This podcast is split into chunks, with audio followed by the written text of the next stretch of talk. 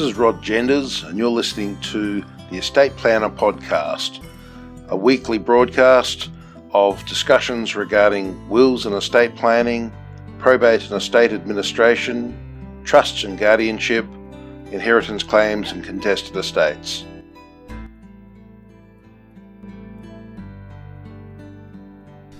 Hi, folks, I'm Rod Genders. Uh, I'm a senior Australian lawyer specialising in wills and estates, and today I'm talking with Cheryl Cocks, mortgage broker with Aussie.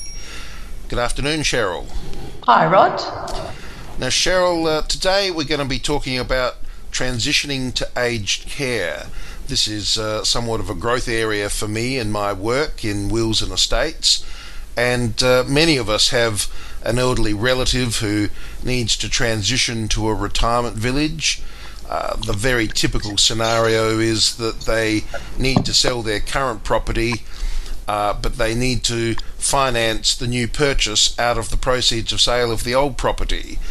And they're then in, in a position where they need to move out of the old property first so it can be renovated. Often it needs updating to, uh, to bring it up to date with uh, modern trends uh, lick of paint, that sort of thing. And one option that uh, exists nowadays is, I think, something called a relocation loan.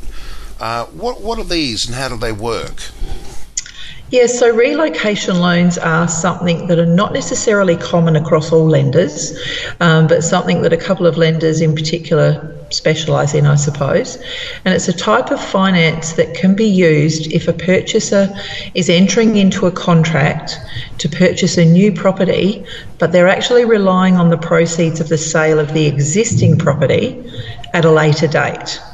So, what the uh, lender is able to do under these loans is to actually lend the client the funds that they need to purchase that new property using one or both of the properties as the security um, for the loan. And so then once their existing owner occupied home is sold, they're able to then access the funds from that sale to either pay down the loan in full or reduce it as much as possible to what would then be their residual mortgage. So, so are you saying it's a form of bridging finance? I guess, for want of a better word, yes, um, it could be used as a bridging finance. Okay, and so the equity in both properties is then available to secure the uh, the loan for purchase of the new property. Yes, that's right. Oh, very good. So, in that fashion, uh, people who would otherwise not be able to afford to buy into the new uh, accommodation, uh, the retirement village or the nursing home, uh, because they haven't yet received the proceeds of sale of the existing dwelling, this gives them some wiggle room uh, yeah, to correct. to basically bring the old place up to standard and get it onto the market in a, in a good and proper state so that they're going to get a good sale in a good time. Is that pretty much the gist of it? Yeah, that's pretty much the gist of it, yes. So it allows them the flexibility to be able to do that sort of thing. And I'm uh, given to understand that uh, this type of loan is specifically a short term scenario. Is that right? Yes. Yes, it's a short-term scenario. Yes, definitely. So, so six to twelve months or something of that nature. Yeah, the, the lender will typically put a six-month um, time frame on it.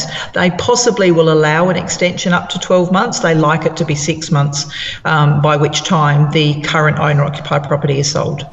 Okay, and uh, I'm given to understand also that there are uh, some lenders are willing to allow capitalisation of the uh, of the loan repayments. Is is that some, is that what you understand to be? Yes, yeah. My understanding is yeah, along those lines that they don't uh, they don't require any repayments to be made during the time of this whole process happening.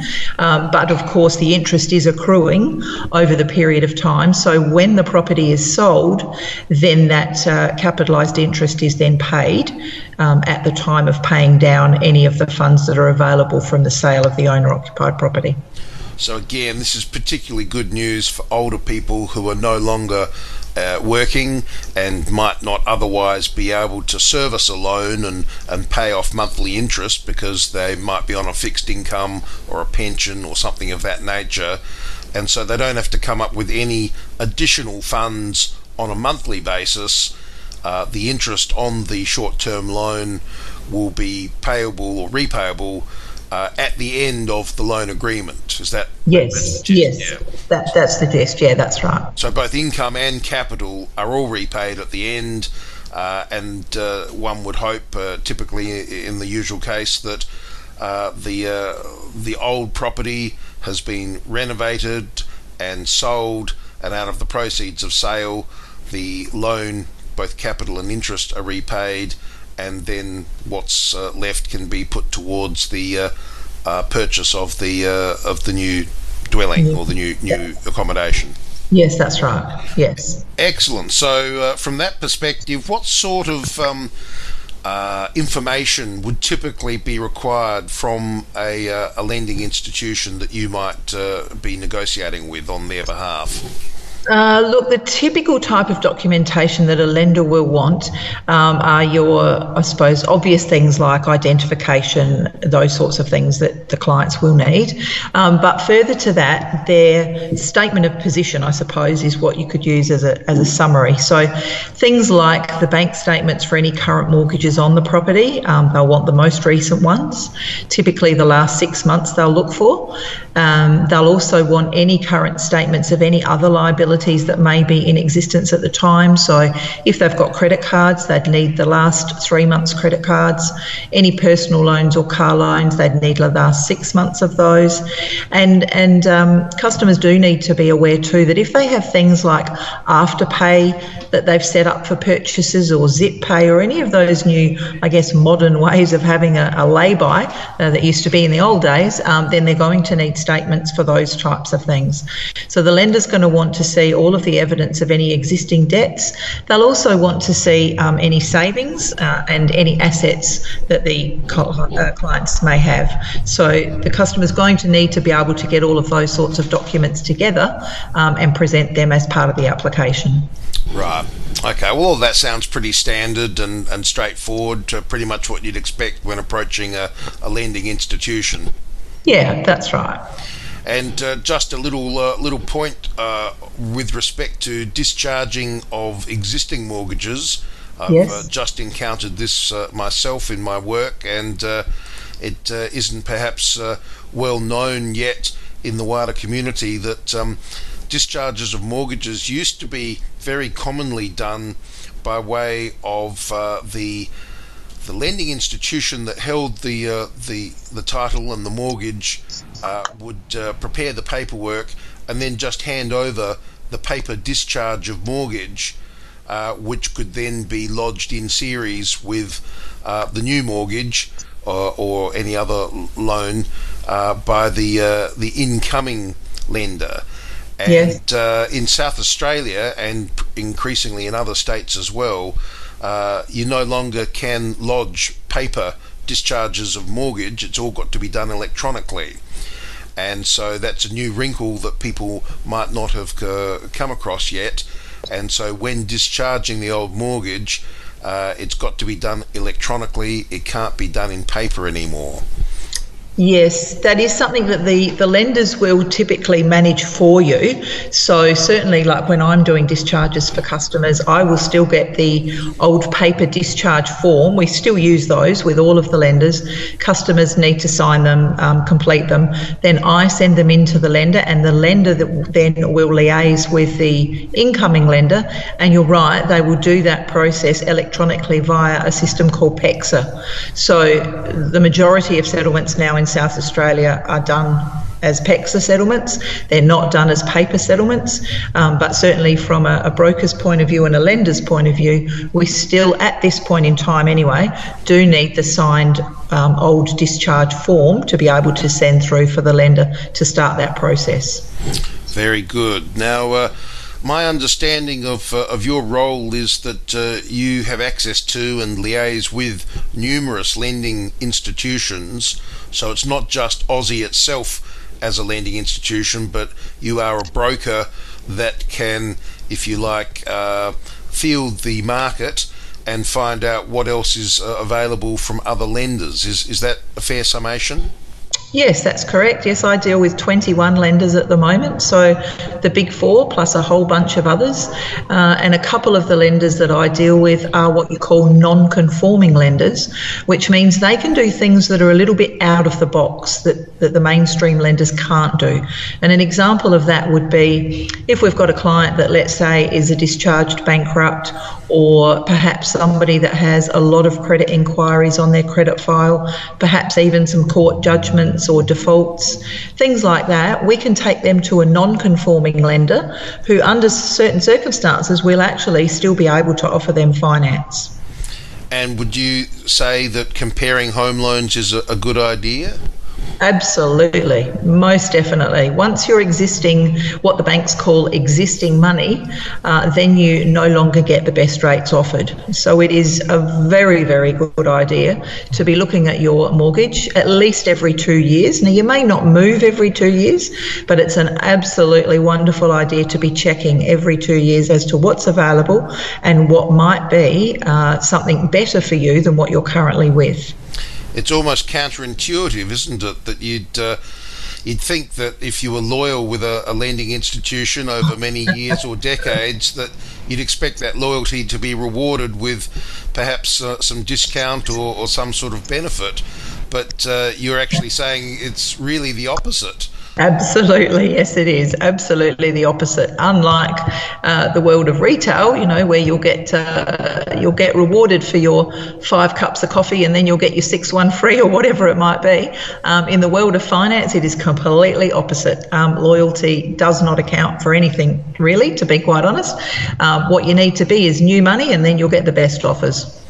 So uh, you need someone like you to find out what's out there in the market, and then uh, you can uh, field the inquiries and uh, and give the advice to the uh, to the borrower, and you're acting on behalf of the borrower, aren't you? That's right. I'm working for the borrower, not for the bank. So, from my perspective, yeah, I'm not interested in you know which bank's got which U Butte special on this month. What I'm interested in is what's going to be the best deal long term for the customer, uh, because the customer is my customer, not not the bank.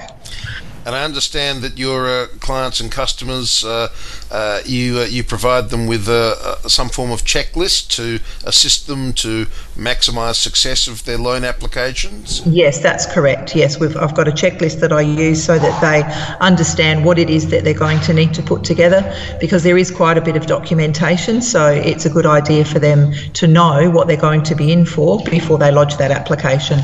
And can you give us a bit of an idea of what's in that checklist, just as an overview? Uh, yes. Uh, so in that checklist, I'll go through with them the documents that they'll need, um, the time periods of those documents that they will need, and I've also just recently started to add to my checklist some little hints and tips, I suppose, of what the borrowers can be uh, prepared for. So things like the banks will now actually go through their bank statements line by line, looking at their living expenses for the month. So I inform my customers of that upfront and tell them, look, go and get your bank statements for the last three months and sit down and go through them line by line so that you can be prepared for the living expenses that the bank's going to want to explore.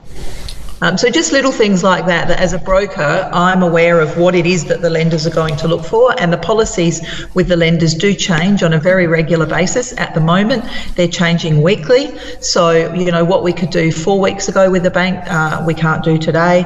Um, and things just continue to change in the world of finance. So for all of those little tidbits that I pick up along the way, I share that with my customers so that I can put them in the best place of being successful with their applications.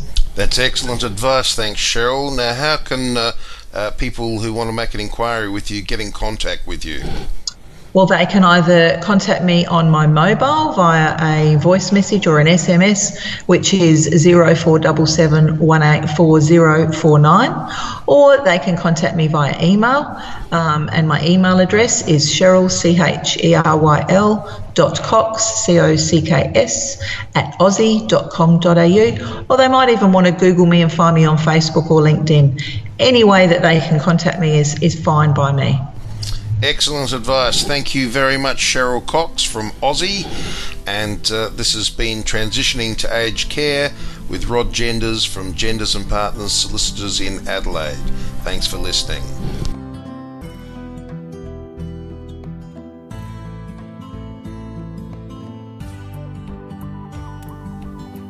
This has been another Estate Planner podcast from Genders and Partners Solicitors in Adelaide, South Australia.